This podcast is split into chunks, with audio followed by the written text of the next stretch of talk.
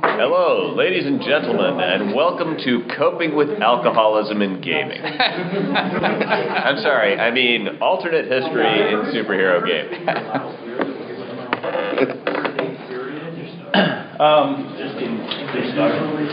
well, thanks for coming, everybody. My name is Shane Ivey, and uh, Dennis Detwiller here, and I run Arc Dream Publishing, and we do some games that have involved superheroes and alternate history, and that's been a lot of fun. And Kenneth Hite is with us, and he he he helped with those same games. Well, he helped with Wild Talents. Yeah. Godlike was pretty much just in Greg, Mhm. who is Greg Stolze, Hiya. and um, and he's done stuff like that too. So we're here to talk about uh, superheroes in uh, alternate histories, primarily game-related RPGs, because that's what we mostly do. So um, let's see. Did anybody have prepared remarks? Oh, I, I would, I would so love to pull out a giant Yeah. wad of papers and start reading. Preamble. Yes. Yeah. So, You uh, published my prepared remarks on the topic, Shane, so you tell me. So buy Wild Talents, and uh, that'll tell you what Ken has to say on the matter. Um, so yeah, in the uh, in the meantime, um, I guess you know what what what interests me about the uh, about the about using alternate history in a deep way with with superheroes is that. Um, is that you can you can use that to sort of explore the characters a little better. You know, um, I've played a lot of superhero games that have been primarily about um, the colorful costumes and who could win the fist fight. Um, although sometimes it's a mind fight, you know, or a telekinesis fight, or, or a stretch fight, or whatever. And all of those are entertaining. You've been playing some very specialized games. All my punches are bouncing off. This is that elongated man, Mr. Fantastic thing that they wouldn't publish. So, uh, You know those ones where Lana Lang takes the serum and becomes Elastigirl? This is like that, but without Elastigirl. yeah. So, uh, so there's that. So, um, but uh, what was I saying? Okay, I so, so alternate histories. So uh, you know, uh, you know what what I like about about exploring the alternate history stuff is that you know you can sort of you you can use that to key off what the characters are all about, you know, and then use the characters and the decisions players are making to explore a little more deeply what the setting is going to be about, and they can kind of work together. Um, if you're just doing a game on the fly, you can kind of do that as you go to some extent, although it helps to do a little bit of groundwork. Um, you know what we've done with with Wild Talents and and especially with Godlike is do a good bit of thinking ahead of time about what shape the history is going to take and what that says about the kind of characters you're going to play and vice versa. You know what kind of characters do you want to play and what kind of action do you want them in and what does that say about the um, about the the alternate history of the setting that you're developing? With Wild Talents, we sort of reverse engineered everything that Dennis especially had done with Godlike in order to, um, you know, develop all these tools for doing it yourself, you know, and turning the dials in different directions to say, you know, if you don't want it to be quite so much Saving Private Ryan in your World War II superhero game and more Hogan's Heroes in your World War II superhero game, you know, here here's the way to deal with the superpowers, and here's what that's going to say about the characters and the setting. And uh, Ken did the did the heavy lifting on the sort of narrative, thematic, big picture stuff in Wild Talents about you know what those dials are and how to turn them. So, uh, so that's that's kind of that that's my that's my take on it. That's what I dig about it, and you know, in, in and uh, is the interaction between the character and and setting, you know, and what that does for the players. And I'll expand on that by suggesting that it's the nature of the superhero genre that it kind of gives you permission to really pop the hood and tinker with history and look at what's going on in a way that a straight World War II game, you know, you're going to be like, well, you know, I, I don't really want to get into, well, what happens if D Day fails?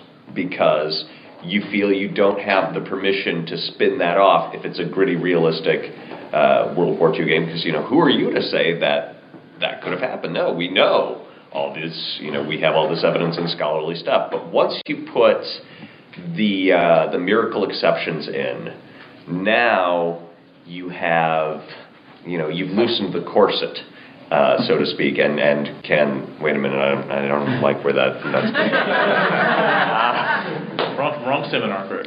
yeah, uh, but you have gotten permission to you say, you know, okay, look, if this is changed, you can't complain about the little changes. We've changed the big thing. So now people feel that they have some ownership of the setting. That you know, and the reason that superheroes are such a powerful uh, tool for that kind of examination is that the whole nature of them is that they are larger than life and more powerful than you, and that they can do things that normal people just can't. So the idea that one guy, you know, one ordinary soldier can change the course of D-Day, that boggles the mind the idea that one guy with Superman's powers can change the course of D Day, much easier to accept. Though one of the things we did very, very deliberately with Godlike was to say that, you know, okay, look, we're going to really throw the, the scale of this war into, uh, you know, into relief by putting superhumans in the middle of it and saying, you know what, they don't make that big of a difference you know, great. You can take apart a tank with your bare hands. You know, you can chop how, head. how many are at the front? Yeah, yeah. You're going to be busy. It, it, well, it's, it's like I said in the in the Wild Talents. You know, you have the power you know, you're one man with the power of a tank. There's 10,000 tanks on the front at Kursk. Yeah. so, you know, you're one ten thousandth of, of the battlefront. Uh, that's still, that adds, um, uh, that, that adds a level of personal, uh, you know, a larger variety of stories that you can tell about your character because you can, in fact, punch a tank.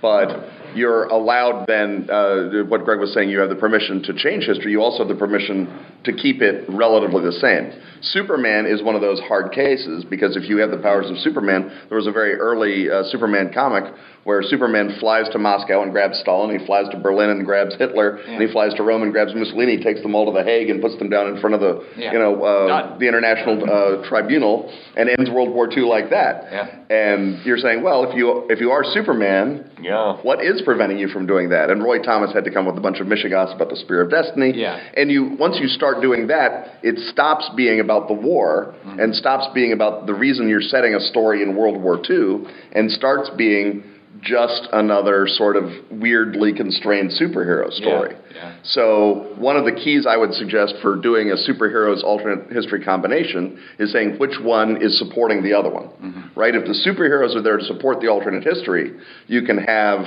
you know, a Captain Confederacy and, and what does that guy say about the Civil War, about the nature of the Confederacy, about the nature of eugenics and race theory in the South?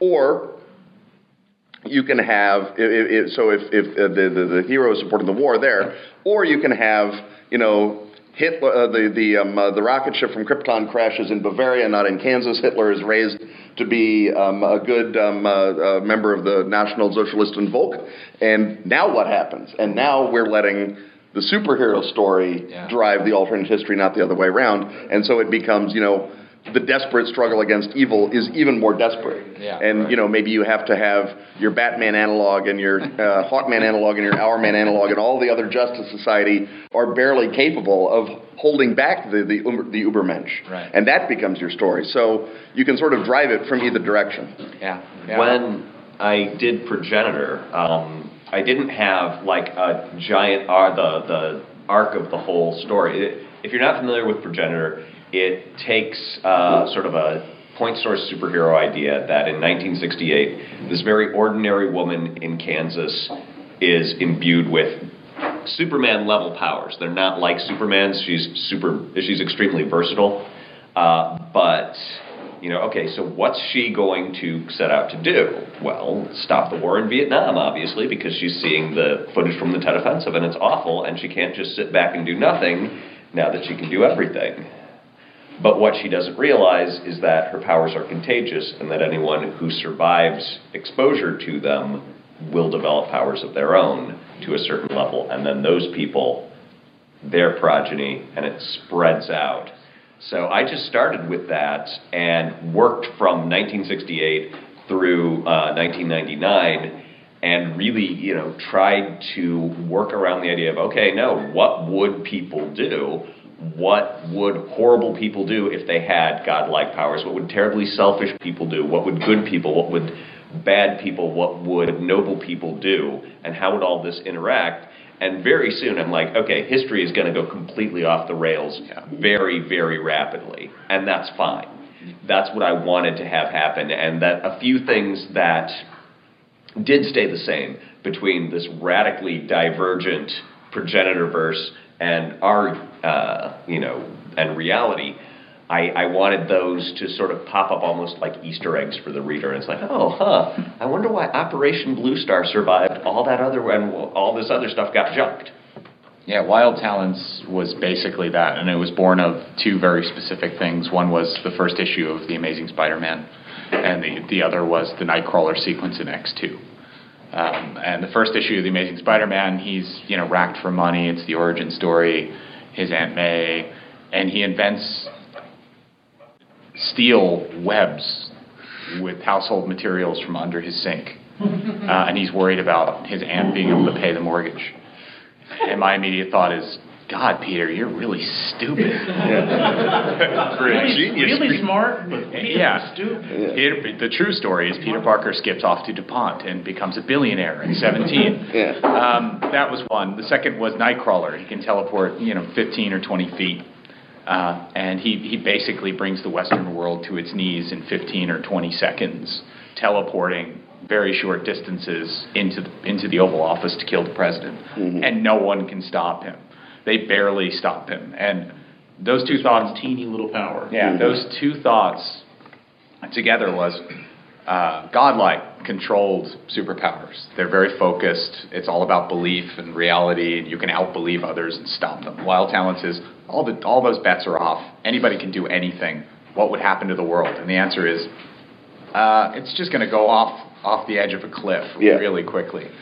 Um, Which is why when you're actually trying to create a, a world that you can play in or that you can get buy-in to from your players, you need to set the boundaries first and then make up your super physics afterwards. Yeah. Because otherwise, like Greg says, you start applying rational, you know, uh, extrapolation to things, Yeah. or rational extra- extrapolation to just one issue of Spider-Man, not even the whole Marvel universe, Yeah. which explodes in a massive contradiction. But just the one issue. And my classic version of that is the second Spider-Man movie where Doc Ock is robbing banks with his nanotech powered Yeah. uh, artificial Yeah. arms so he can build his fusion reactor. Yeah. And it's like, excuse me, Yeah. it's uh, Norm Seamus, Business Week. I have a question.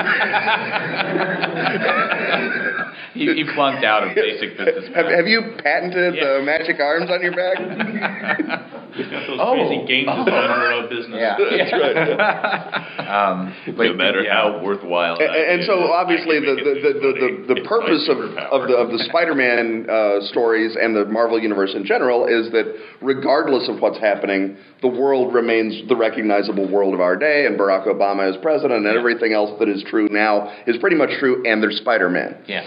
And so they uh, assume that it's an unexamined assumption. They don't ask Yeah. why that happens. I mean, maybe the Watcher covered it at some issue of What If or something, but mostly it's just the way the universe works. And in Wild Talents, I tried to make that explicit and say, here's the dials, here's the settings Yeah. that you just need to use to make sure that your world is recognizable if that's what you want. And then here's a few handy excuses you can use in game Yeah. to explain why they work. I loved those. Yeah, Yeah. D- I mean, not to fawn, but those were great. Yeah, it was awesome. Yeah. I mean, but uh, DC to a certain point was all about the powers, and Marvel, I would posit, was all about the feelings. Mhm. It was like, I'm a family man, I'm a teenager, we're a group of weird teen. It, it was a Yeah. completely different model. They weren't worried about the actual effects. Mhm. I, I'm sure Stan Lee at some point was like, you know what, this doesn't make a lot of sense, but you know what the hell? He's, Mhm. he's a crazy kid. He's gonna have fun. Deadline. Um, yeah, yeah, Yeah. It was a Here's- different here's time. copy. Here's the copy. But I mean, and now you're seeing the result of, you know, 40, 50 years of that, which is like, oh my God, we got to reboot everything again. What are we going to do this time? Yeah. Have the Avengers kill the X Men. We did that last year. Have the X Men kill the Avengers then. Do I have to do everything? Genius. You're the new editor. That's right. Um, Yeah, and, and so when you're building that kind of universe, you if you're doing a straight four color universe, you have the advantage that your players are not going to push at those kind of assumptions, assuming they want to play in a straight four color universe as Right. well. No one is going to say, uh, well, why don't I patent the flying car and Yeah. just use my superpower of immense wealth? They're going to say, no, I'm going to use my flying car to stop bank robberies. There's there's a great bit in in a um, uh, in a Flash. Uh, comic where the Rogues Gallery, after Barry Allen has died, is having a reunion, and they invite um, uh, uh, Wally West to it, and they're they're getting steadily more and more steadily drunk and talking about how great Barry was, and he's like, "Look, in this room we can control heat, cold, electromagnetic radiation, the weather. You can transmute elements. You have uh, a hyper uh, technology from the 40th century, and Barry Allen got in our heads, and all we would do is rob jewelry stores." well, and that's uh, that was one of uh, that they took off on that in uh, the Wanted comic book too. Yeah. Um, with you know, between all of it, once we could get along together, there wasn't much we couldn't do. and so, uh, and and you know, part of it is okay. Well, do you want to have your universe operate like Superman, or do you want to have it operate like Miracle Man? Because Superman is, oh, I'm gonna get kittens out of trees and stop train wrecks, and you know, kind of stick all these band aids on the uh, the the surface injuries of the world. And Miracle Man's like, I'm going to take over the world, and there won't be bad people. Yeah. yeah, I, I, we we did that actually in Godlike, where the uh, I believe it was New Georgia or something. Basically, uh, it's based on a kind of similar true story where a, a Japanese grenade lands amidst a bunch of soldiers, and the captain is miraculously untouched. They all, everybody else in the squad dies. The captain walks away covered. Basically, in, in Godlike, he rips open his shirt and goes, "This is a job for Superman." Yeah. You know, he's Yes. dressed as Superman, and he decides he's going to disarm all the Japanese troops, not kill them. Yeah. You know, that would be bad. So he, he runs around, steals all the rifles and breaks them and kills all the, the starts destroying marine landing craft and mm. there's no more war here. We're going to build houses and settle down because that's what Superman would do. And they can't stop him. He's he can lift tanks and um, so the special uh, special service department that handles talents, they they come in with a green rock.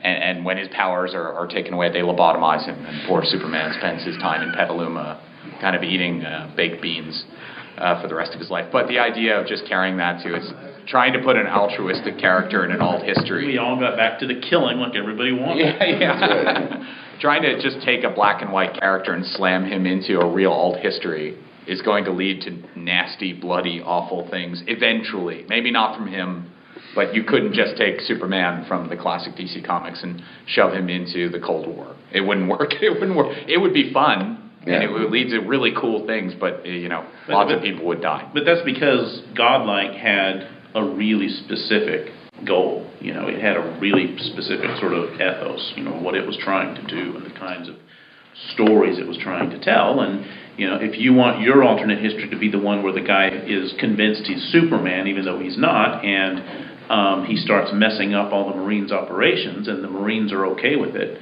you know, well, that's great. It's your game, you know. And Wild Talents has lots of handy little excuses you can throw in as to why the Marines are okay with it. Or why at least they've got bigger fish to fry. Yeah, or yeah. that's true, you know, something like that. But you know, and then we then, then you can tell about your tell the tell a story that's not quite Yeah. so dark, you know. But but be uh, um, be um, purposeful about it as a game master, especially. Well, you know, yeah, there's another great reference, which is Alan Moore's top ten. Yeah. which it, which is, is strangely optimistic. Like I read it and I'm just like, oh, the oh, dog-headed lieutenant. When are you ever going to learn? You know, like I, I, seriously, it's like uh, it's like I'm reading a Peanuts comic, except everybody has superpowers, and you know, oh well, you know, it's Godzilla Bob. He's on the loose again. And you're, Godzilla, I'm gonna go tell your mom if you don't stop rampaging. Oh, okay. You know, he's 17 stories tall and wanders off to the battery and goes to sleep uh, in in Clinton Park, and everybody's happy. Um, but what I love about the book is it's just a normal everyday Joe going to work, except they all have superpowers, and somehow it all works. Um, and and it just feels right. Uh, I and I I mean Moore is a genius, but uh, having That's said that, help. that yeah, Yeah. that, That helps. certainly helps. But Yeah. I could see a really fun police procedural. Uh, Powers is the dark end of that. Mhm. Powers would Yeah. be godlike version. Uh, top ten would definitely be Wild Talents with kind of uh, the, the all the dials turned up to fun. Mm-hmm. Um, and uh, you know, I can see either one of those things using the same mechanical systems uh, and and getting a completely different feeling from the players. Uh, but essentially, they're the same thing. Yeah. Well, they have the um, uh, the, the DC has their um, what what's it, what's it called? It's called Gotham Knights or something, where they got the the special crimes unit of the Gotham City Police Department that's always pissed off when Batman shows up because he's always wrecking everything. well, that's his job. yeah. All right. So does anyone have any um, open-ended questions that we can just riff off for a few minutes? You, sir. Um, I was just thinking that in terms of if you want to maintain a history, wouldn't essentially a balance of powers be where it's at? You just, you know, for every good guy that can take everybody's weapons away, you have a bad guy who can give them back. So it, it's a net zero effect of the superheroes, and that makes the individual people more important. That was one of Ken's, uh, you know, sort of patches on it. And yeah, if you want to do it that way, it's like, okay, yeah, well, you know, the reason that Superman didn't win, uh, you know, World War II was that there was someone just as bad on the other side. The German Superman. Yeah. Yeah, Superman. Lex Luthor. Yeah. Yeah, the, uh, the yeah, I mean, certainly deterrence. There's you know 40 years of history that indicates it works okay. Uh, you know, as long as you're not Vietnamese. Um, Not the, ideal. but but you know, Metropolis and Moscow are fine, so I guess it's all right. The, uh, the, the, the again, if you start building a world like that, you are you're, you're making a decision about what your world is going to look like. And if the reason you're building that world is to explain why Superman doesn't take over, it might be easier to say Superman doesn't take over because he was raised by nice Kansas people, and that's not what we do. because once you start saying there is a Stalinist Superman, Yeah. you are going to be making some really strong decisions about your world. And if you have a Stalin Superman who then doesn't take over, now you've got two problems instead of just the one, and Right. explaining him by he was raised nicely is not going to work. So you, you, you sort of need to make sure that you're solving the problem that you're setting out to solve as opposed to solving a problem that didn't exist beforehand.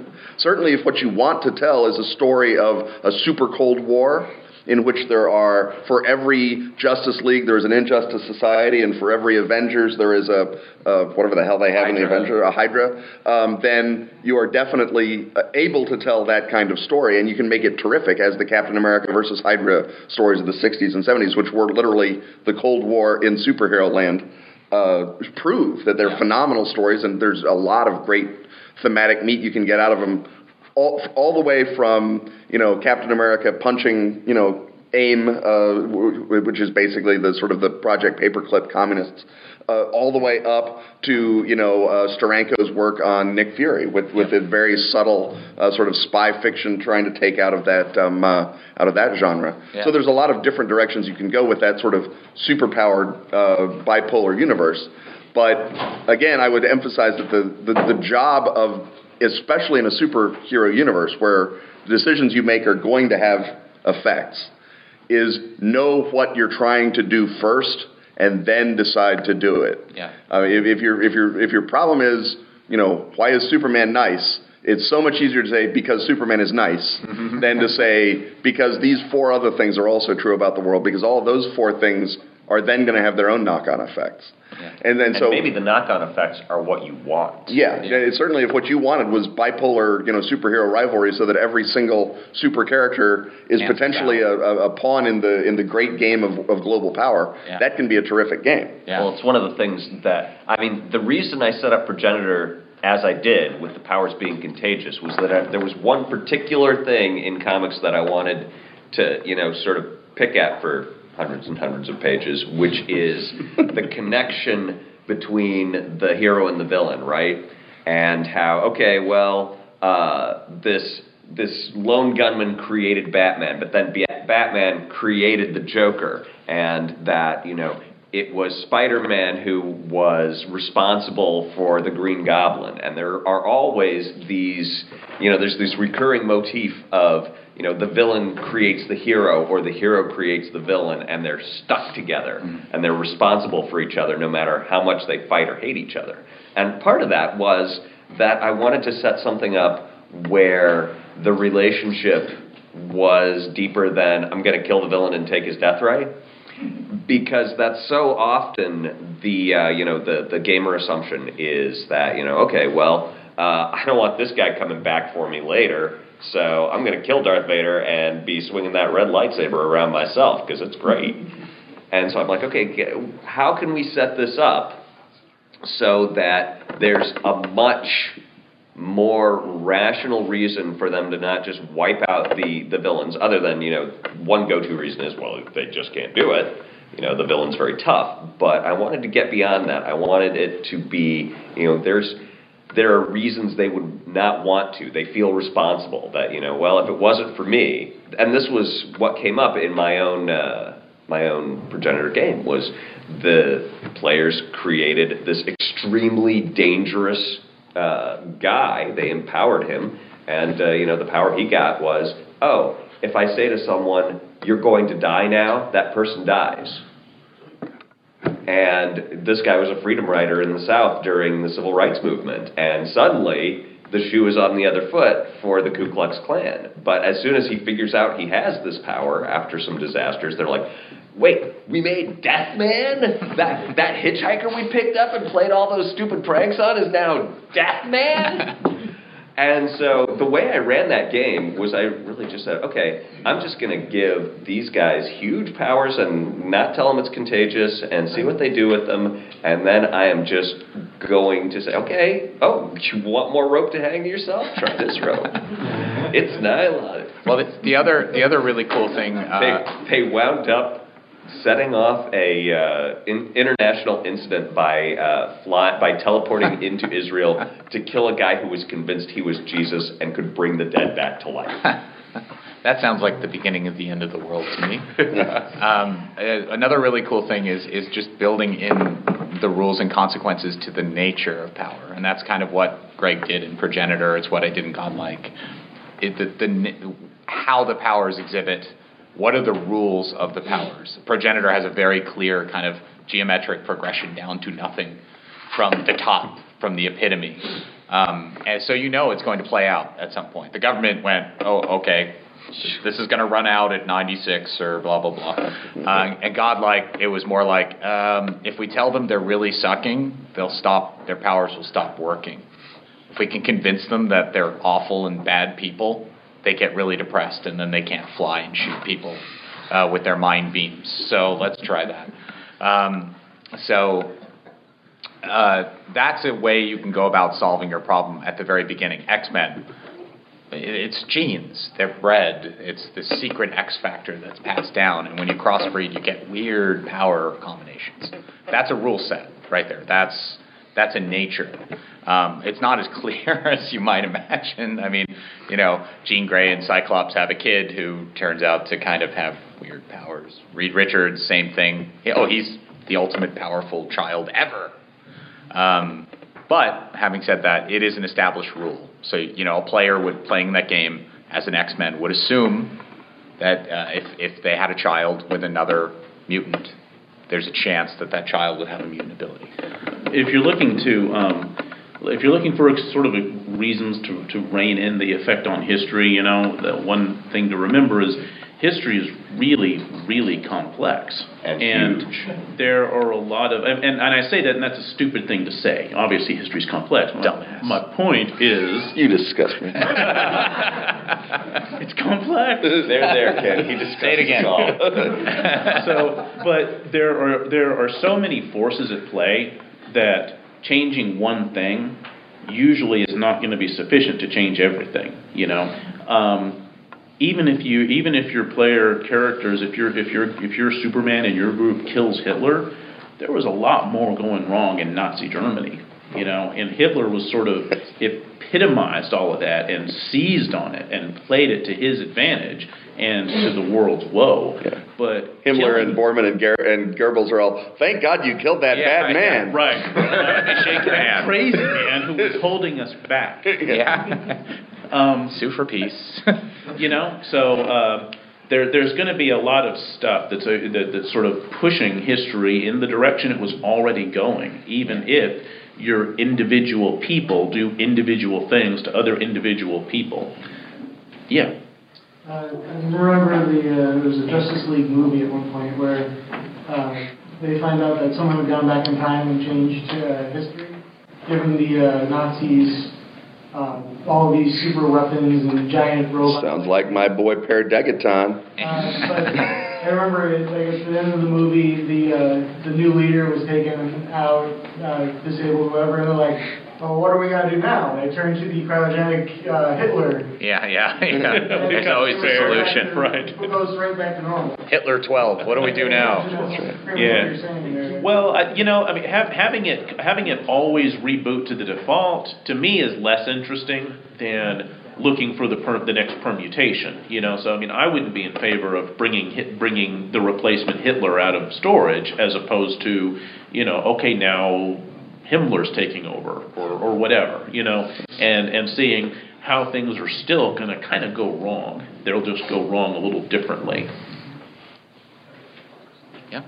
Um, well, and even if the world is stable, um, you've got a group of people who are coming to your house every week or every few weeks, expecting to have some effect on the world. Oh yeah. Um, so even if even if you set the world as being fairly static, you have to assume it'll have some effect. Yeah. It, it seems like you either need to choose where the weak parts are in the world that they're going to wreck, um, or you're going to be frustrated when they either are bouncing off the limitations you put on the world, or uh, they start taking things in a, a direction you never anticipated. Well, it's- it's- you, you can't remove agency from the players. It, it's always important to get player buy-in as to what kind of world you're you're telling, right? I mean, if you're telling a world that is like a DC or Marvel universe, where no, pretty much no matter what happens, no matter how many alien invasions there are, no matter how many advanced guerrilla societies or super tech uh, uh, countries are found in the middle of Africa, no matter how many giant robots are built by North Korea, everything is still going to work out pretty much the way that it always has. And if the players have bought into that, because that is what virtually every comic book ever written is about, mm-hmm. you can play games where the individual agency is just about putting, you know, the mirror master behind bars. If you have written a backstory in which Batman killed Hitler and Our Man invented nuclear fusion and whatever else, then they're absolutely going to be expecting to be able to change the world, and you need to be able to riff with that. Right. And the nature of the response you give to their world changing is going to derive not from any spurious notion of logic, but from the theme and tone of the game that Yeah. you have agreed to play. So if you have agreed you're going to play a game where you're really looking at questions of morality and power, like Miracleman, then you can feel free to have them say, you know, we're going to end famine. And it's like, oh, great, there's huge overpopulation. Now what are you going to do, jackass? Yeah. um, or whatever. But if they're playing a different sort of a game, a game of, um, uh, uh, you know, uh, sort of uh, an, an authority type game where super fascism is actually a good idea, then you can just say we're ending famine, which is caused by that, you know, committee of evil white guys um, in Famine Incorporated, and you can have a great fight with the committee of evil white guys and Famine Man and their and, and Blight Boy, their um, The uh, Faminator. they're, they're, they're, and the Faminator. I hate that guy.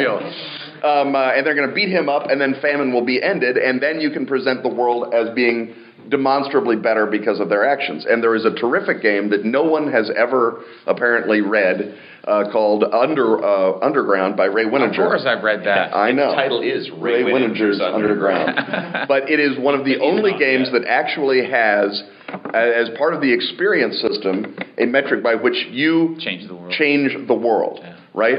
And nobody has done that in in um, uh, superhero games since then, really. And it's got wonderful villains like Atomic Kennedy. Yeah. And I mean, it's it's it's a, it's a it's a fantabulous satire of where Ray saw American politics going in 1987 or something. pretty accurate still. And some, much of it is appallingly accurate now, but uh, the but but the but the, the reason to look at it is not necessarily for the quality of the satire, which is quite high, but for the fact that there are mechanics for superhero activity changing the world, and these are the kinds of questions that if you're going to play a game about super activity, superheroic activity changing the world, you need to present those questions mechanically because players will not uh, put up with GM It, fiat. well, they will not engage in something where the rewards are inconsistent. Yeah. Right? Mm. And Yeah. so the GM fiat, as long as the GM fiat is consistent and as long as they can suss out a logic, all right, if we kill Mugabe, we'll make Zimbabwe better, but killing Putin won't make Russia better. And they can sort of figure out that there's a, a sort of a level of historical badassery that, you know, makes you immune to being wiped out by superheroes. Right. Or they can say, you know, all right, killing anybody doesn't ever make anything better because that's not the way morality works in a superhero universe. And so what you have to do is go to Zimbabwe and raise up, you know, um, a decent government lad from the slums of Harare and, and uh, you know, give Pussy Riot superpowers in Russia so that they can um, uh, um, uh, uh, unite Russia behind tiresome uh, uh, punk rock. Uh, you, you will be able to. You sort of have a, a sense of where the story logic and where the GM's logic is. But if there's a mechanical structure where it's like, dude, we have to gain 10 power points, 10 experience points, 10 points before we can our- change our neighborhood. a, a, a city of a million people, then that's what we have to do. And we can go, and then that liberates player creativity because they're like, okay, I'll bet we can get a point if we go and we beat up the people who are messing with this food co-op. Yeah. Or we can get a point if we go and we kill all the heroin traffickers. Or we can, and, and they'll be able to figure out ways to, um, uh, to drive the story in the way that they want to if you have a mechanical backdrop for it. Right. And again, nobody does it except Ray. So, you know, And, and Ray's abandoned us. yes, Ray has left us Nobody for does it in superheroes. He's, he's gone into the into the Gray Havens. That's true. Yes. Ray. Um, He's gone and and I, I kind of see. I, I hear you saying this, and I keep thinking of the uh, the Christopher Nolan Batman movies, which were you know all about taking this iconic character but giving it the arc of okay, well you know in the first movie, Gotham City is just you know a, a nest of normal criminals, and it's all mobbed up and corrupt, and you know he's he's coming in and taking care of that, and now okay, well so he's put them in check, but now the really the the real freaks are coming out at night, and you know they they are all inspired, and so you know it, there was a very uh, you know clear progression through the three movies of okay, yeah, I want you.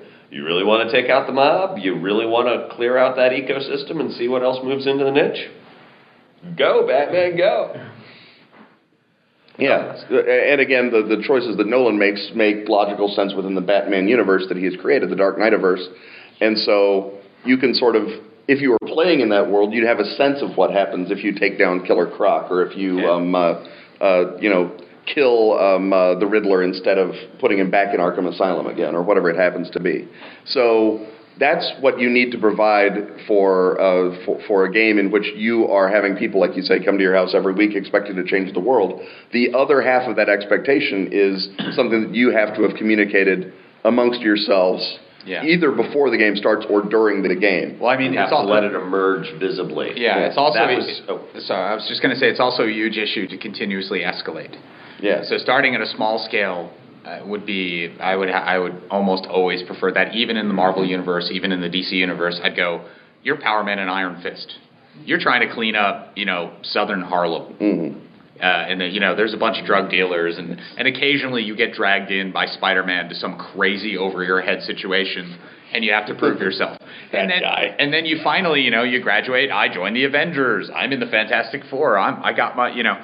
But if you just start out like Doctor Doom's gonna blow up the Baxter Building with the neutronium ray, you're like, and next week, you know, Annihilus shows up again To blow up the Chrysler building. Yeah. The- yeah, you're like, Neutronium ray. Yeah, it becomes it becomes Mad Libs with weird words. right. And a pla player agency, I think, can serve different purposes in different campaigns too. Um, Godlike is not about whether the player characters are going to win World War II. They aren't.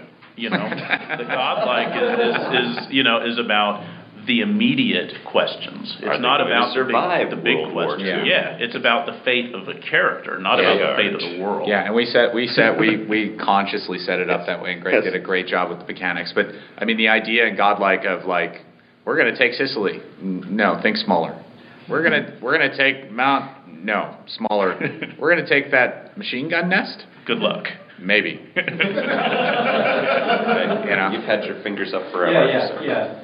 So, um, do you have any thoughts about, like, taking a deeply researched historical uh, setting and letting the players kind of be that initial um, like getting their powers, and whether it be that, that kind of initial thing that sets history off on its. Oh yeah, that's fun. That, that certainly makes your job a lot easier That as the was GM. largely how I did it when I, I ran that progenitor game I described earlier. And I established when they showed up, I had not told them anything about what they were playing. I'm like, just come up with a character who's dying of a terminal illness. And so the first session was just they were a uh, uh, an encounter group, not an encounter group, a support group of people who had resigned themselves to you know slowly, grimly perishing from you know these, and they'd all researched some horrendous. You know, Are you noticing a theme among? Another Stolze game. It's a That's right. giant glioma. You know what I don't like about Stolze is it's all bubblegum, right? la la la. and so you know the first session is just them going through their you know the the tailings of their lives and meeting up and talking and trying to talk it out and come to some and then this 11 year old girl shows up from nowhere with her dad and is like yeah is this the meeting group for the people who are really sick and they're like yeah she's like i can take that out of you and forces whatever is harming each of them to emerge as a, a living little monster. And the, you know, and then part of one of the subplots was they were chasing their monsters down too. and then and I'm like, okay, let's give you guys some superpowers. What do you want to do? And they're like, well, read minds. Okay, what else? Um, can I like have like be really high dexterity? Sure. What else? Super speed. Yeah, keep it coming, keep it coming. and so I just lathered on these powers, and I'm like, okay. point where any sensible player is going to be going, oh, Just Batman things. Just Batman. Just Batman. Just Batman's like Just saying Batman. saying just the infinite weapon that can Yep, stop anything. absolutely. All I need is just the power to be written by the by the by the writer. Plot ridiculous plot immunity. That's my But- power. So they already knew. They're like, okay, this has its grim and bleak side. And so they're uh, they're all. i- If I'd just given them the powers to start out with, it would have had a very different tone than having played through their misery before I played through their relief. And so then, when things all went south as a consequence of them having this tremendous power, it was not this huge shock. It's like, okay, now, All right. now, the, now the shoe Greg is. Stolze. yeah, I mean that, that I insist that they had fun. one of the one of the things that doing that does is it is it lets you collaboratively build the nature of the world uh, in a way that you know sort of presenting them with a world that's already been changed does not. Yeah. Uh, we a, a friend of mine ran a game uh, where we were the there was there was like a uh, some sort of uh, super string or something fell out of space and like shot through the earth and so it made the people standing right near it super on one side of the world and the people standing right near it on the other side of the world super and that was it. right. There was like nine superheroes in the world and they were all really really badass. Right. And so it's like, all right, what are you going to do? And so I sort of said, I'm going to overthrow Castro. He's like, okay. Let me tell you a story. That's right. Screw that guy. Because I don't like him. Castro's wily. That's right. Really hard to kill. Um, But but I, turned it into but a I, Roadrunner. yeah, yeah. He dodges your super punch. What? but but I put LSD. Yeah, yeah, yeah. Yeah, we, we made his beard fall out and everything. No, I, Um, I, I just ripped him to pieces in a Yeah. whirlwind. It worked out much better. No. I, um, uh, another another really fun thing I did was just um, completely invert the superpower thing. I ran a, a game session or two in, in something called Super Agent, where it's just it, it all focuses on a talent agency post Godlike in the 70s, 80s, and 90s, um, and um, Is this a capital T talent agency? yeah, yeah. So basically, um, the the super, the end all be all super, flew to Alpha Centauri uh, in the 1970s with his like doo wop hairdo, and and left because he had stabilized the entire. He's like, later, I'm gonna go fly to the closest star, Proxima Centauri, see if there's anything around it. I'll be back. And he flew off with like Be good. yeah, with like with like SP, When I come back- SPP logos. So all the player characters played these really pathetic supers at a third-rate talent agency, getting jobs as like stuntmen. You know, Iron Mike, I can get hit by a car over and over and over again. So I drive cars into walls over and over and over again for TV. You know, uh, we had we had a flat man who could drop. You know, he did children's parties and stuff. He could drop the and uh, Mechanical Joe who was doing things like building a gateway to the summer of love in the backyard. You know, he's completely forgot. And then you know the, the the landlord of course sues the town. I I want ownership of this. He's renting this property. I own this portal to 1967. um, so, uh, but and then the super the penultimate super returns, and it was all about. It was basically. Um, it was it was a comedy. It was Ally McBeal with superpowers or like 902 and it was it was really That's fun. the sequel to Godlike. Yeah, it was really fun watching Iron Mike try and make his car payments. That's, that's the motto of, You know. uh, of Arc Dream. Nothing you've ever wanted to do with superheroes. That's our job. Um, I mean, hell, we did the Larger civil. life we- and the rent as as Yes, community. yes. So yeah, it was godlike, except with all the horrible social awkwardness of actually having a power like that. So you Uh, yeah. Uh, on the flip side, uh, have any of you guys done a Tim Powers style game where the player's job was to make sure history happened exactly as it was recorded, as however wacky things were on the behind the scenes? Yeah, I ran a time travel thing where people had, you know, people from alternate Earths had powers and would.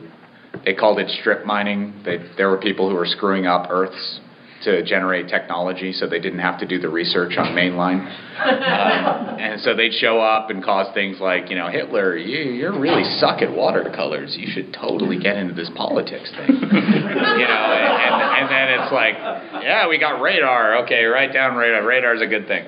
Um, and they and so they they'd ruin thousands of worlds with their little doohickeys that they've gotten from other mainlines and and you know they have this perfect Earth where everything's provided, and we only had to ruin 647 Earths to get here. It's great. But they're not the real ones. Yeah, yeah, that's right. So that was fun. Um, so yeah, time travel, uh, and there was a force trying to restore the timeline, um, who also had the equivalent powers. They look like superhumans to everybody else, and they're actually just using powered, you know, doohickeys, the uh, sonic screwdriver situation. This looks like a job for the do anything. yeah, Ray. yeah, yeah. Oh, everything looks like a job for the do anything Ray. I left it in my other pants. yeah. That's Don't worry, the do anything Ray can return itself to the right pants. Yeah, I dropped it. That's probably going to be a problem later. Yeah, the, um, the, the, the, the notion of using superheroes, uh, superpowers to prevent alternate history is, I guess, sort of uh, skew to the to the theme. But I, I've certainly had uh, players in various games, um, you know, the time travel games, time patrol type games, where it's like, oh my God, we've shown up, history's off the rails. How do we fix it? And the notion is that you use your superpowers to put things right. It's not the, the trouble with that is it's not much different from any other super crisis. Oh no, I've returned here and Color King has made everything blue or whatever. You know, Color there- King. there's no there's no fundamental difference in terms of the story between oh it's a world where suddenly Hitler is in charge to oh it's a world where suddenly you know peanut butter tastes bad. You know it's just Yeah. it's the same exact story. Totally. Find the guy that caused it, punch him a few times, and make it uncause that. Oh, what if I rot? Peanut butter tastes terrible. Um, What are donuts? Um, yeah, that's it's- so the so the thing is, unless you've got a really good travelogue where the fun of it is they look at the world you're trying to fix, I'm not sure that the that that you need to think as hard about that. I mean, you literally can have some trivial, ridiculous thing that's that's wrong with the world because you're going to fix it at the end of the session because that's the point of the session. In terms of thinking about the alternate history, going really crazy and, and doing extrapolation and everything else, a friend of mine ran a champions game where he and I and another friend of mine spent I don't know how many sessions of the science fiction club writing up this alternate world, right? The diverged with the uh, with the divine wind in 1688, so the you know the, the glorious revolution went the other way, and we just went berserk, and we had world maps, and we had flags, and we had you know what what are the various populations and GNPs and armies of all the countries, and of course they show up in that world, and it's like oh well, something's gone wrong. We're gonna find the superheroes of this world and beat them up until they tell us what it was. And it was a ten minute super fight, and they fixed the world and went back. And it's like, well, that that's ridiculous. I mean, because we're us, I sold that to Steve Jackson as part of alternate Earths too, but that's not always Yeah. an option that you have. Yeah, I mean, you know, to be to be clear, to be to be clear, you know, Ken d- does stuff like that over like breakfast. Yeah. He's like, oh yeah, and the new alternate England is like this, and he'll Yeah. jot off twelve of those in an afternoon. Yeah.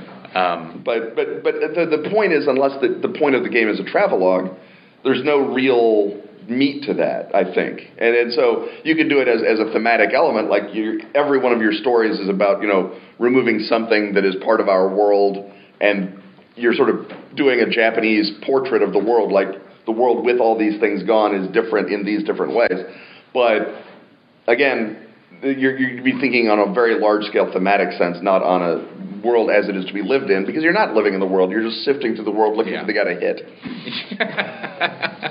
are you him? No. No, Okay. You sure? kind of look like him, dude. Totally no. Just hit him anyway. I just, I just like to wear the bike shorts. yeah. Just like capes. This is an alternate history where everyone wears capes. Haven't you got that yet? No. This is player characters we're talking about. Yeah, yeah. We're yeah. gonna get punched. Yeah. people are gonna get hurt. What else? Sir? Are there any historical periods that are especially good for this, or? All, all of them. For, for, Yeah. for, for, for what specifically?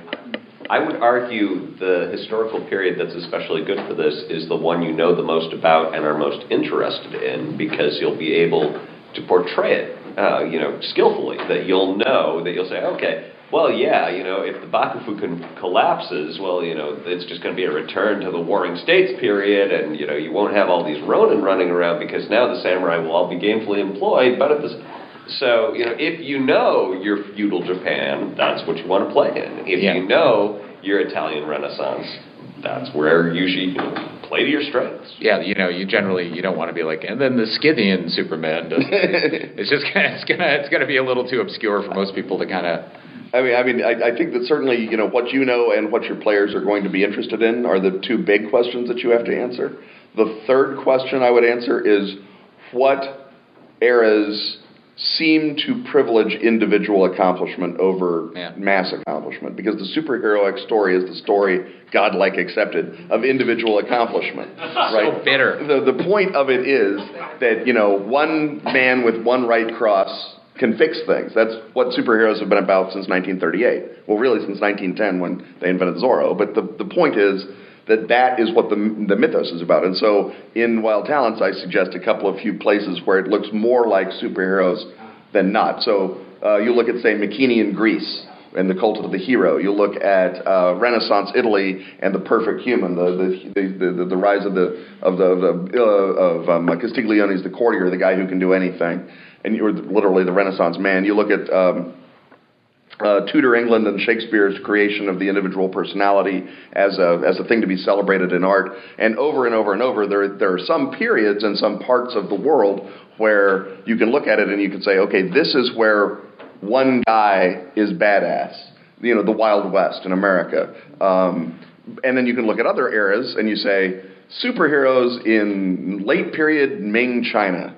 hmm, I don't see it. It's it's all about grinding individuality down, and when one guy does have the superpower of I can talk to Jesus, Yeah. the result is the Taiping Rebellion and about 35 million people dying. Yeah. So you don't really want to do superheroes in Ming China because there's not a lot for them to do, unless you're taking the thing and turning it around and you're saying, okay, Ming China is the universe, and we're inside that universe. We're not trying to change that universe, and that is what wuxia film all is: is superheroes in Ming China.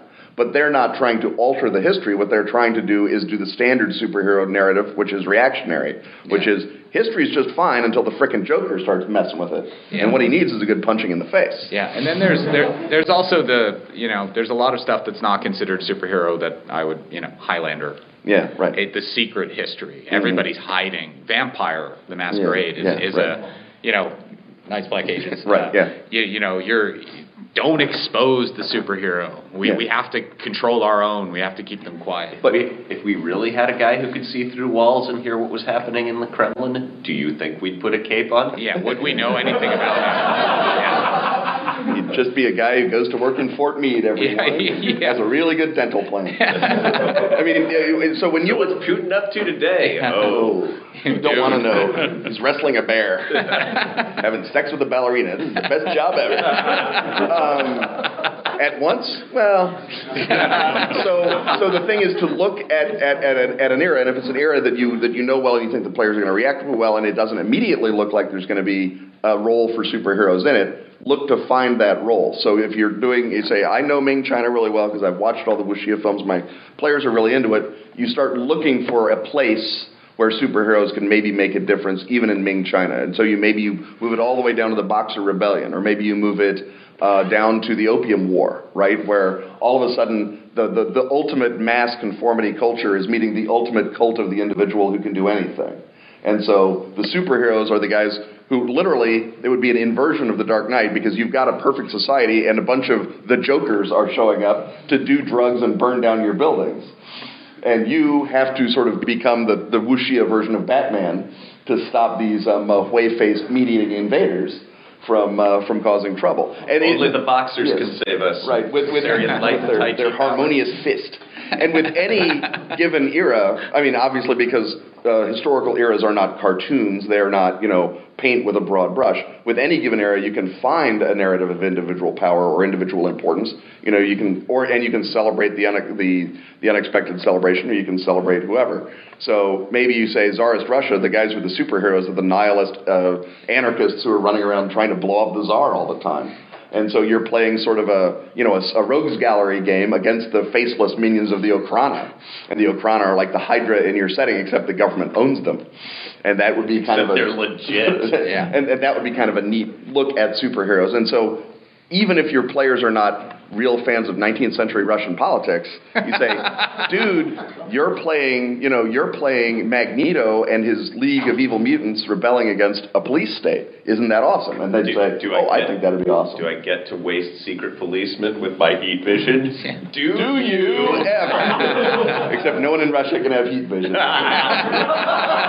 it's a racial thing. but, but, but yeah, so uh, once you've looked at an era that you care about, you think your players can care about, it, you think you can get them to care about, you can find a superhero narrative. But certainly it's easier to find superhero narratives in eras where we've already mythologized the heroic individual. Yeah, and not- yeah. either we, the Americans in the 21st century, have done it where it did not exist, or they did it back then in their own culture, like you know Homeric Greece or Renaissance Italy. It's no surprise superheroes are, you know, and comic books are are no, like a truly American creation. Yeah. And and again, the, the, the, the contrast there, the contrasting thing there is if you're trying to do a game like Godlike, which is an anti-superhero game. You know? um, I mean, Godlike, it's it's it's an it's an interesting contrast. Godlike is is a game where whenever whenever I'm giving a pitch for it.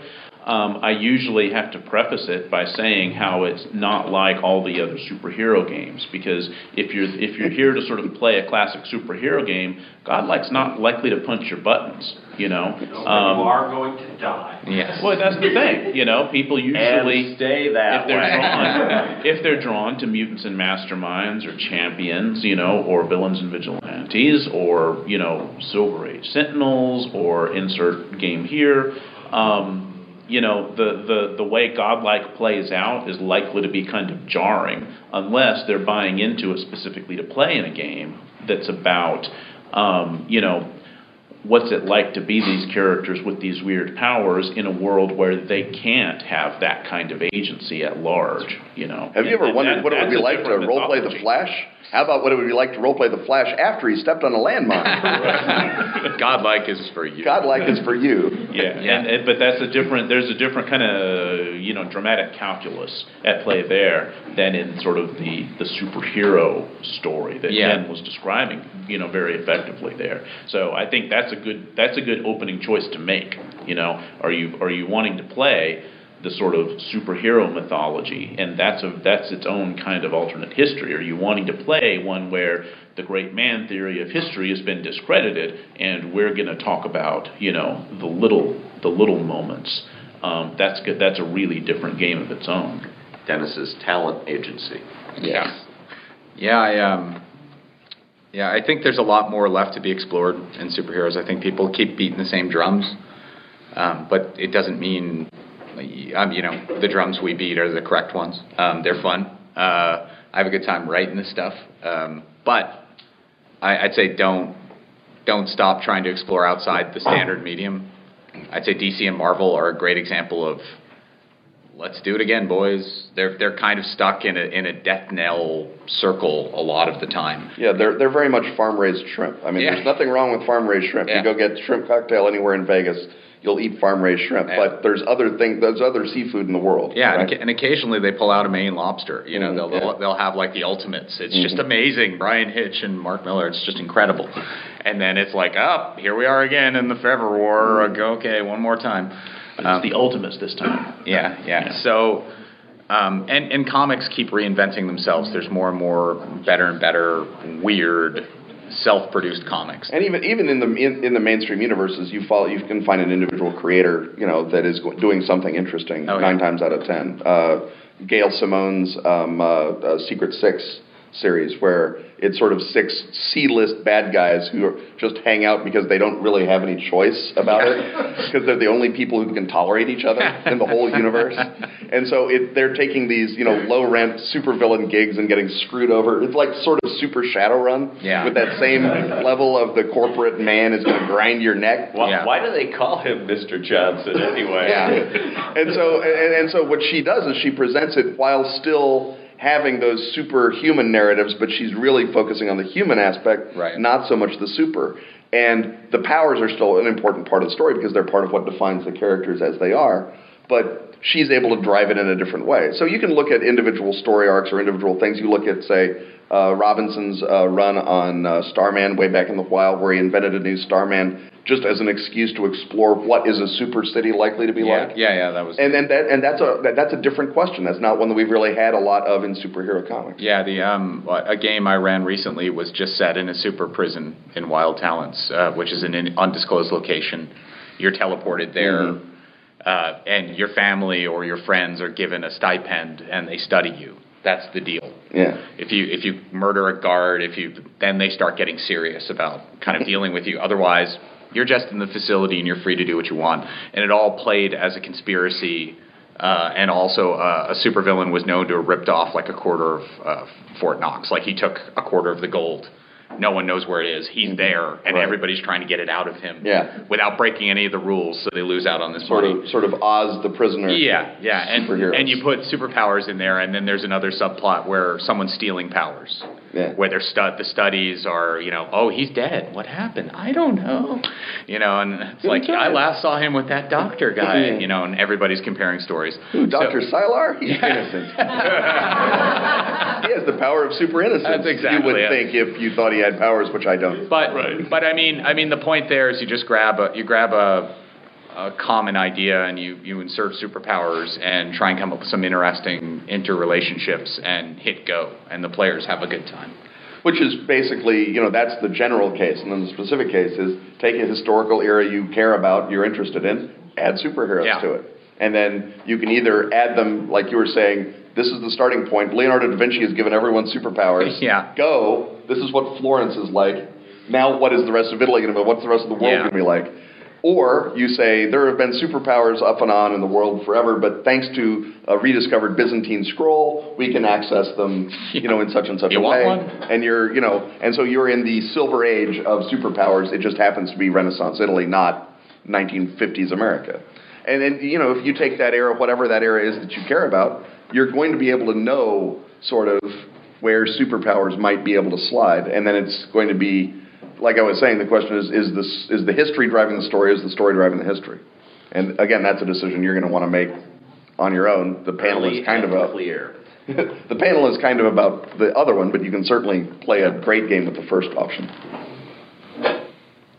Well, it's- I just wanted to mention that I'm playing in a really fun game where the superheroes, they're super, there's no question about it, because without any, without any gadgets at all, they can go toe to toe, but it's in a, in a kind of far future where Well, they got, the bad guys have these like super exoskeletons that can go toe to toe with superheroes. So even though they affect the world, they don't overshadow it.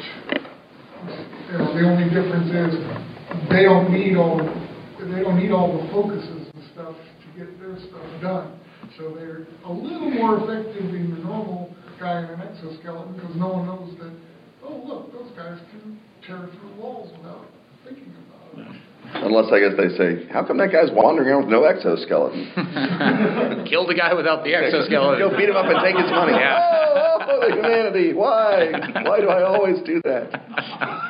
The anti-mugging exoskeleton. If I, if I was one of those guys, I would be like, no, I'm getting the exoskeleton too. Yeah, right. Yeah, yeah, yeah. So the exoskeleton lets me fly, and I can already shoot lasers out of my eyes, so I'm twice as awesome. We tried, it didn't work. Yeah. no, the, uh, the, the and, and again, that's that's part of the question of how how super uh, you know how super are individuals in your setting, and if you're deliberately constructing a setting uh, with whatever kind of constraints, technological, social, cultural, magical constraints against you know um, uh, the, the the complete Nietzschean Superman, the beyond good and evil guy, uh, then you are uh, you're, you're, that's the game you wanted to play is, is one with those constraints in it. And I guess the question is, in that universe, what is interesting about being a guy you know, who without a phone can make a phone call. Yeah. and it's like, all right, that's nice, but I don't know that I have It's different helpful. adventures than my normal adventures. Yeah, yeah. Right? You know, I can I, I can telepathically communicate with Greg because I have his phone number. Yeah. It depends on how expensive the phone is. yeah, right. Yeah. Yeah, and Verizon's trying to, trying to yeah, Verizon is Hydra. This totally works out. That's right.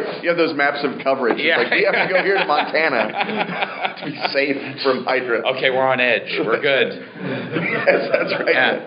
I'm AT and T. They can't track us. That's awesome. This stuff writes itself. Someone write that down.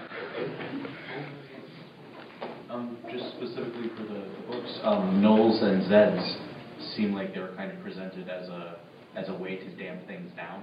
Yeah, kind of an instant. Was that, was that if- just if- sort of a hand hand hand you to the GMs of, all right, they're getting a little out of hand. No, uh, maybe there's a I, hand I, hon- I honestly wrote in Zeds as um, people start considering the nature of the powers, and then what powers would come out of people starting to consider th- the fact that there are people who have superpowers and they understand that the nature of those powers are odd. So what? the recursionator. Yeah, what what what would happen when someone actually started, you know, living in a world where they go, okay, well, every once in a while someone can fly, uh, and the reason they can fly is because they can believe they can fly. Uh, so maybe I'll be one of those people someday. And you know, what would naturally occur? The next step would be like, uh, I could stop him from flying, or uh, you know, no, you, no, you can't. yeah, yeah, I'm going to Yes, make I you can. not do that. Um, No, you can. So- yes, I can, can, can. so, so I mean, that's one of that. That was one of the benefits of the godlike background. Is it, it is it is meta. It's extremely meta. Like the idea of Goldberg scientists is just absurdly meta. It's like I built a jetpack. Wow, he built a jetpack. You can't see the jetpack. It doesn't work. Holy crap, that sucks. We were just going to mass produce this thing and take over the Russian front. Um, but it fits with the nature of the powers and is Some kind of of these parts are just drawing Yeah, parts. yeah, yeah. Why is this hair dryer in here? That's that's literally part of Yeah. the setting. Yeah. Some of these parts are just drawing. yeah. Well, I but, couldn't. But, but with net, so with Zeds, I mean, it was you, you got to there just sort of extrapolating, not Yeah. with a particular plot Okay. course in Yeah. mind. It sounds like. yeah, it was a, it was more of a uh, meta decision of just kind of like considering the nature of power, what would happen next. Um, But again, that kind of drove the way that the game got played. Yeah, and mad talents are a very other clear example of that. It's it's like I have power that's really freaking amazingly powerful and no one can stop me. But I'm so self-obsessed and lost in my own world that I can't use it to any great effect. I I'm a living house. wor- the only thing that can stop me is me. Yeah. I am my own nemesis, and I hate him, and he's going to pay. Yeah. So this, you know, imagine a, a recursive loop of power that doesn't go anywhere. Is basically it.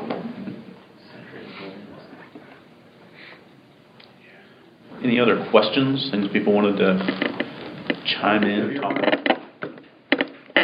Have you ever, any of you ever played like in a game like kind of a generational thing where like you play in one time period and you're, you know, these, these characters and development, or whatever, and then like you kind of skip forward, and maybe some of those, depending on the players' ins, or maybe now villains or whatever. Yeah, yeah. I played international super teams Mm-hmm. with a friend. Uh, it was a GURPS book that came out that was pretty neat.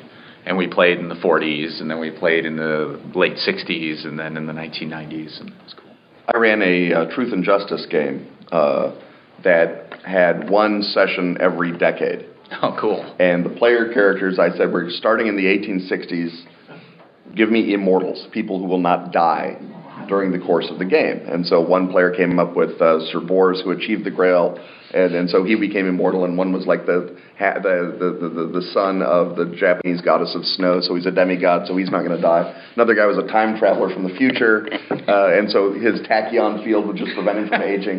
And so every decade, uh, was a adventure that was characteristic of that decade's pop culture. Oh, cool. My, my friend Josh says all games that I run are either declare or planetary, and the, the, the job of the players is to figure out which one it is earlier.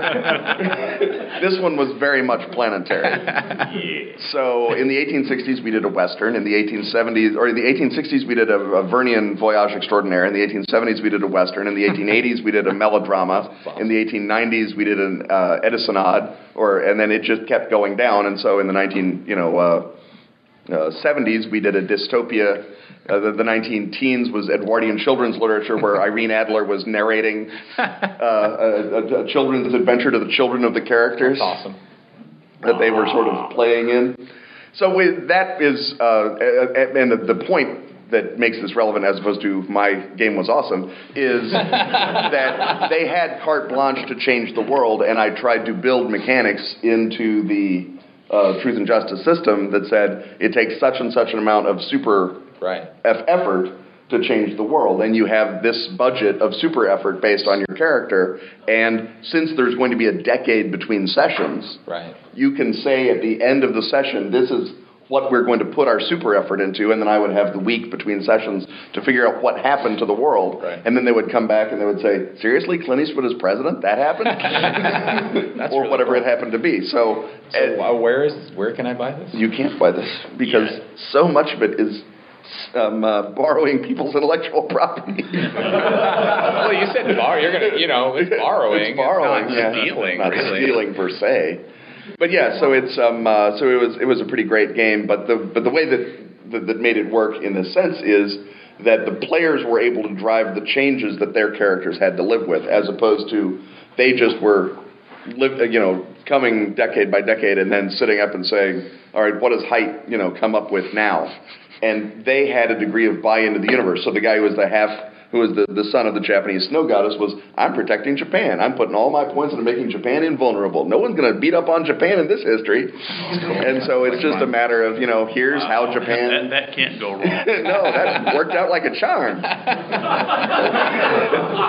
and so, you know, other other character, you know, the guy who was the Grail Knight was like, you know, well, you know, the world's going to be properly Christianized if I have anything to say about oh, it. God. And so on and, and so on and so on. So the- basically, it was our history. yeah, it, it, there were similarities, and then you know it, it, it just it was it was great fun because Traveler from the future doing. he was trying to prevent the global apocalypse that had caused him to be sent back. He was like the John Connor. So he explains the 40 years of detente. Uh, no, he was he was uh, the, the the world that he'd been sent back to was a Chinese dominated technocracy, and so it was sort of a Fu Manchu cyberpunk world, and so he was he was on the alert for the secret psionic Chinese warlords that had set up the whole thing. Secret psionic Chinese warlords. You know, uh, we have an, we had an anagram. We just uh, here's our card. yeah, that's right. Yeah, and it's, it's but, but again, Yeah. his job was to sort of you know basically fight Fu Manchu for you know I don't know how many Right. how many sessions. But that was his goal was to was to sort of prevent that. So he would be sort of the tiebreaker when the Grail Knight and the and the and the Snow God would would have arguments. Yeah, it's exactly the same world we live in right now. yeah, pretty much identical. And, uh, and and so it was just a great thing because the players' expectations would be driven by what the genre was, but because it was only one session per genre, Yeah. we could get all the juice up front and never have to sort of It say, reminds me of uh, Nobilis. Now we're- yeah, like like like you're kind of forging reality. Mhm. That's cool. So yeah, Yeah, about six sessions in, you're like, I'm shaping the world. This yeah. is awesome. Because they've they've seen what they're doing, and they've also begun to see the kinds of you know Shifts. the shifts and the back effects that happen. You know, I'm going to push this, and then I'm going to say, all right, this is what pushes back, and so they can start predicting it and working That's cool. with it or against it. You need to write all this down. I need someone to pay me to write all this down, Shane. Um, any suggestions for resources to help you think through uh, the sort of cascading uh, consequences? You know, like one of the ones that uh, you know I think comes up a lot is when you start changing the way economies work. Uh, you know, that stuff is mystifying. Yeah. like, there's so many like follow-on consequences, and uh, you know, it's hard to find books or movies or whatever that are going to kind of map you out how that stuff really works. The Well, well, the great thing with, with changing economies is since no one actually knows anything, you can reverse justify anything you wanted to have happen. And I'll, I'll actually double down on that with uh, something out of Ecollapse, um, which had this, this you know near future history, and it talked about how there were these guys who developed this uh, this brain implant that would turn you into a super economist. And you know the first guy who got this is like just running the table. And you know, is running the economy like it's his own little private garden, and then another guy with the implant comes in, and it's like, oh, yeah, suddenly now there are now once there's once there's one in play, everything's completely predictable. Once there's two in play, no, all bets are off. Once there's five in play, it's just chaos. and it's like this is probably what destroyed the global economy was too many people being too good at figuring out what the unlabeled buttons on the black box do. And again, I mean, you can you can sort of see that as a parallel to the notion where once you have computer-assisted derivatives trading, and they're making all these trades faster than human beings can intervene, you get 2008, right? And so you have a, a degree where there's they, they have nothing like perfect market knowledge, but just faster than human response times. Wind up causing cascade effects. Yeah. So literally anything you want to have happen with econ- with economics, with uh, um, uh, high energy physics, with any number of sciences that are still sort of, mm, you can justify in reverse because you can find the guy who right now is predicting if this goes on, we'll all have flying cars. Yeah, yeah. Or you can find the guy who says if this goes on, we'll all be eating baked beans by candlelight.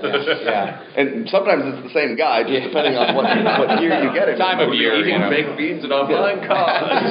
There's a there, Depending on who's president. there are two there are two books that I, I absolutely adore. Uh, the Man in the High Castle, uh, Yeah. quite obvious. Oh, yeah. It's a deep exploration of the Axis winning, but but it's more emotional and weird and detached, as only Philip K. Dick could really pull off.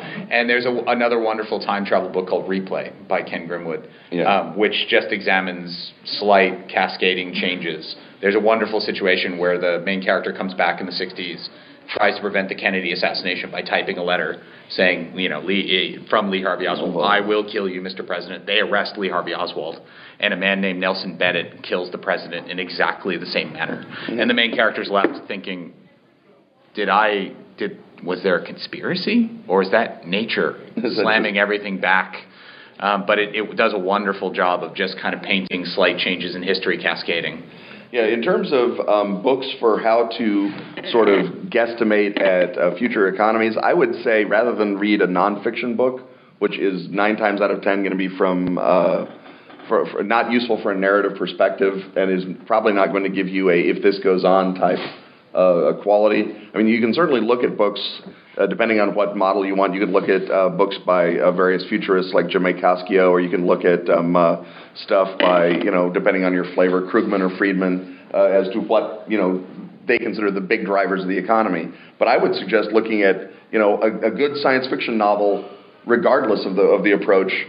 Just set over a hundred. I mean, John Barnes's Kaleidoscope Century is a terrific, you know, future history of a hundred years. Robert Heinlein obviously wrote a terrific future history. Um, uh, uh, what's his name? Uh, not Charlie Stross, but the other guy, the other Scottish communist. McLean? Yeah, Neil- McLean. Yeah, right. Um, Ken MacLeod, Ken MacLeod, uh, MacLeod uh, has a bunch of future histories that are sort of uh, economically driven because he's a Marxist and that's how they think. And so there's a lot of there, there's a lot of strong uh, of, of, of, strong examples of that kind of thinking that you can use or that you can at least use to riff on. The, the thing is that there literally is no agreement as to what happens Yeah. in economics. I mean, there are there are some very strong theoretical schools that are really solid for within their area. But the trouble with economics, like the trouble with uh, a lot of human culture, is that you are engaged in a catastrophic system. So things go along until the uh, until the system changes for one or another reason, and then you have to develop a new equilibrium. It's a punctuated equilibrium. It's not a, a steady state model, and so it's hard to say. You know, certainly it's hard to say what if you know Mr. Fantastic decides to you know market the flying car. No one knows what that's going to do, except there's probably going to be a lot more people falling out of the sky over New York. Smashing into buildings on Seventh But, Avenue. but, what- but what that, the upshot of that is, as a gamer, you can, you can fake a lot of stuff without having to do a whole lot of the, research. The problem is point of reference. I mean, like you lo- you can lose players along the Golden Brick. You know, like you're leading down the road and you're like flying cars, flying cars, and they're like, "What about that translation machine Reed Richards was working on? Yeah, right. Is that everywhere yet? Uh, okay, yeah, I guess. Well, then that means." And then you're screwed. Doctor Doom, you know, he and you're like, "Oh God." Um, sorry, go ahead. Uh, I have two sources that actually might be useful. One is uh, for want of a nail, which does go into uh, some economic issues that take place. They have different things. It's if you've never read it, it's more like a textbook than an actual novel. So it can actually get to more detail than a single point of view that keep most of the time you get in proper novels. Do you, Another do you remember the author? Matt Sobel, Okay. I think. Okay. Um, another one which you could take either way. There's an alternate history discussion board. A lot of dumb, a lot of good, but you can actually talk to people who think just alternate history for their entire life sometimes. Yeah. They think Yeah. that history is better than history people sometimes. Or you can, or you can look at a book by um, uh, one of the best historians uh, in the world, uh, David Hackett Fischer, wrote a book, um, and I forget the name of the book, but it's about price revolutions, which is a standard effect of economies. That an economy stays prosperous for a period of time, then something happens and starts inflation. The inflation creates absolutely measurable effects in the society until it creates a crisis that after the crisis is over, a new equilibrium of prosperity is, is reached. And this has happened over and over and over and over and over in history. And he just sort of says, here are the five times that we have really good data for. This is what happened. Here's my guesstimate as to how far back we can take it, which is, turns out to be second millennium BC Babylon. And so once you've read 10, you know, price revolutions, you can sort of fake what a price revolution does in Yeah. the 21st century. I mean, the main problem with supers then is uh, they introduce infinite problems. Yeah, they right. don't. They don't introduce finite problems. Doctor Manhattan can destroy the entire global economy. He can destroy the world. He'd be like, "Here's 25 million pounds of gold. yeah. Um, done. There, there, there goes the world economy. It's over. Um, wrap it up." Or he can disintegrate the Earth's crust. You know. So, so the, this Which is also bad for the economy. yeah, yeah, yeah. Um, but but the idea, the, I, I guess what I'm saying is, I, I think the idea of worrying very specifically about, you know, legend, you know, I introduce teleporters to JFK, and you can go between London and JFK. What would be the economic impact of that? Might be too micro, um, because that that's just going to change everything. That's it's just off the rails at that point. Um, so controlling that's going to be really difficult. Any other questions? I think we're kind of getting close to one- wanting to- needing to wrap it up. Yeah. No? Okay, if you, if everybody who, who brought tickets, um, please, please bring them forward so I can report in and we can brag about how many people You attended. Uh, otherwise, thank you very much for coming. I'll, I'll raise the money. I'll set up the Kickstarter. I'll do the cover. I'll Thank you. like I can already see